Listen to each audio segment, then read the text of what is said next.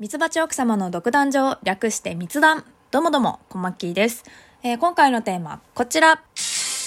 夫婦写真ということで、えっと、だいぶ前になっちゃうんですけど、11月だね、もう。ふと思い返してみると。あの、以前ちょっと、ま、結婚式を去年の、えっと、9月の19日にさせていただいたんですけど、ま、そこのね、前後で、ちょっと、職場のカメラのお仕事もされている荻野さんという方にお願いをして、まあ、お仕事でねお願いをして写真を記念に撮ったよっていう話をちょっとしようかなと思っていてでまあ恋人とか、まあ、夫婦とかで言うと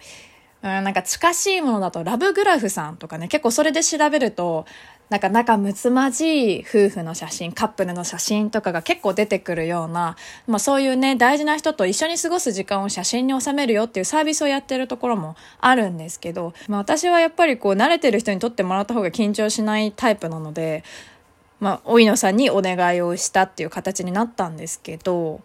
でまあそれの話をちょっとまあ以前うんとなんだっけな収録えっ、とバイキングの話だね。ちょこっと話をしているかなと思うんです。その結婚式の前にまあ撮りましたよっていう話をしたかなって思うんですけど。意外とさやっぱり私みたいなタイプと同じで写真を撮ってもらうっていうこと自体が恥ずかしいよっていう人割と多いと思うんですよね、まあ、抵抗があるっていうか。で私よりかはどちらかというと夫の方がそういうのノリノリなんですよ。やるからにはこだわってやりたいし、まあ、結婚式とかもね、まあ、適当っていうよりかは、まあ、自分から割とこれやりたいとかっていう人なので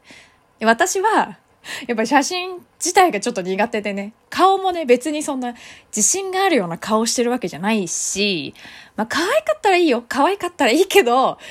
外で写真撮るほどかなみたいなね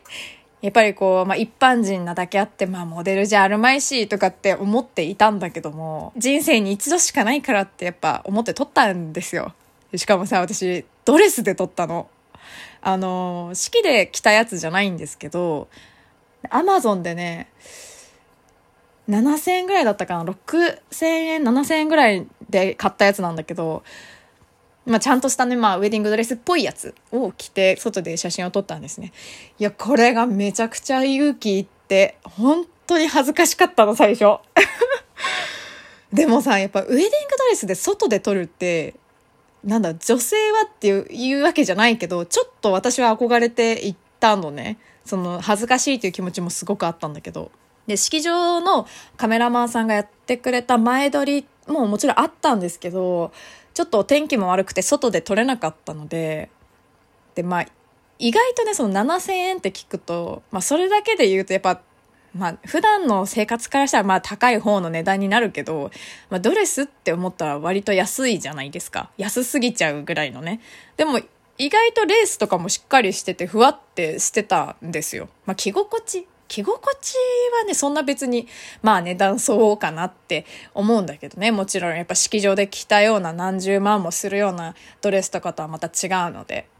でもまあ写真で見た感じ、そんな別にめちゃくちゃ粗悪品だな、これっていうふうには、まあ多分ね、私からだけど、多分思わない感じのね、ぐらいので、まあ良かったかなっていうふうに思ったんですよ。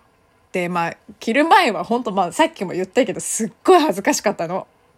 いやもうどうしようと思ってもう来ちゃったからさ来ちゃって中で撮ってるうちは良かったんだけどさあ外出るぞって言ったらすごい緊張しちゃってなんか大丈夫かなって思っちゃってなんでお前みたいな顔がドレス着てんだよって思われたら嫌だなってめっちゃさあの卑屈なんだけどそういう風に思うわけよやっぱりこちとら一般人は。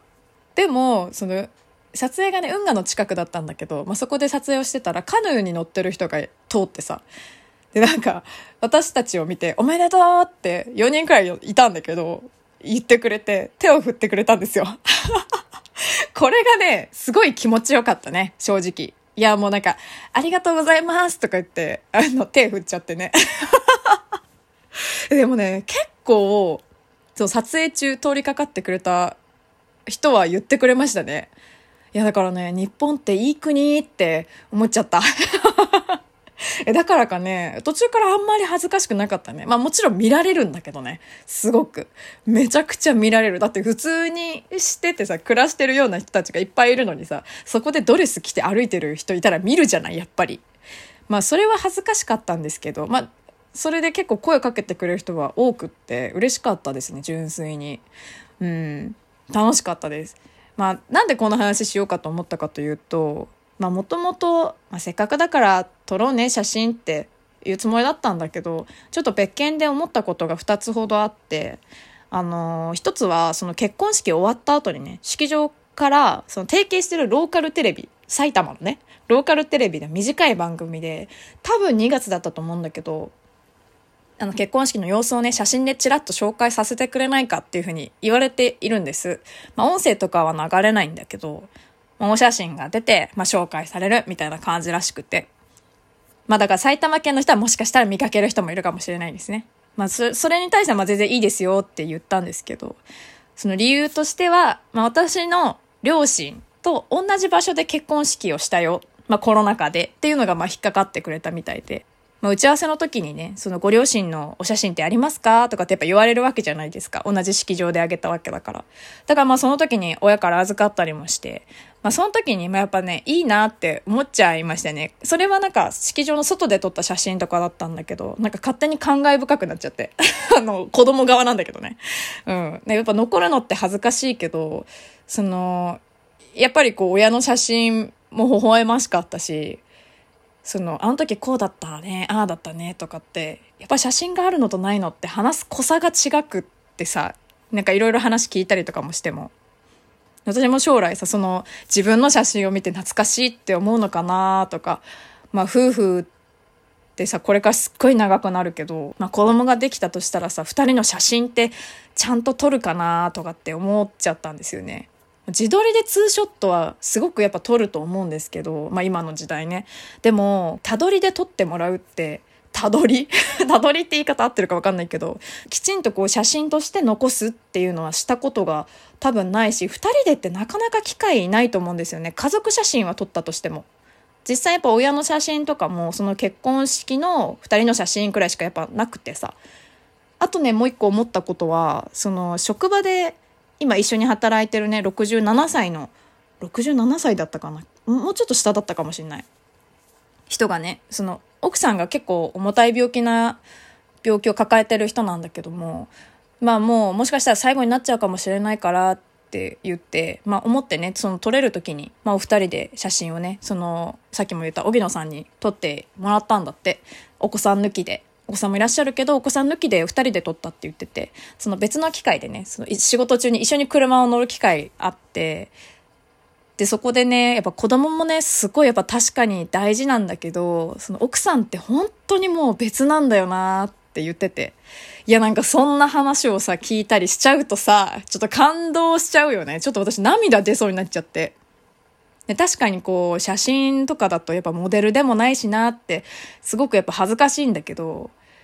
いや、ちゃんと撮ってよかったなってその時思いましたね。後から思ったんだけど、それは。うん。逆にだからおじいちゃんおばあちゃんとかになってももう一回撮りたいなって思っちゃいましたね。うん。あとね、その子供がいない時の夫婦の写真とかもそうだけど、夫婦だけの写真とかってまたなんか違うと思うんですよね。だから個人的にはやっぱ撮りたくって。な、なんかね、やっぱなかなかこっぱずかしいっていうのもあるんですけどね、私たちも結構すでにこっぱずかしかったんだけど、いやでも撮ってよかったなって素直に思いましたね。うん。だからこれからね、もし結婚するよって人には、もう夫婦になった時の写真とかってやっぱおすすめしたいかなと。もし、まあ、これから結婚するよっていう人には、夫婦での写真っていうのもおすすめしたいなっていうふうに思います。もちろんね、すでにお子さんがいるご家庭もね、ぜひぜひ機会があれば、夫婦での写真撮ってみてはどうでしょうか？まあ、カメラマンさんに頼むってわかんないなって人はね、もちろん、あの、私の方から、荻野さんにね、お仕事でお願いもできますので、ぜひ、都内の人とかね、中心によろしければ、ぜひぜひ、あの、声かけてみてください。インスタも貼っておきますね、じゃあ。陽気なおじさんが楽しく撮ってくれます。怒られそうだな。はい。ということで、今回はこの辺で終わりにしたいと思います。ではでは、次回もラジオトークにてお会いしましょう。小牧でした。またね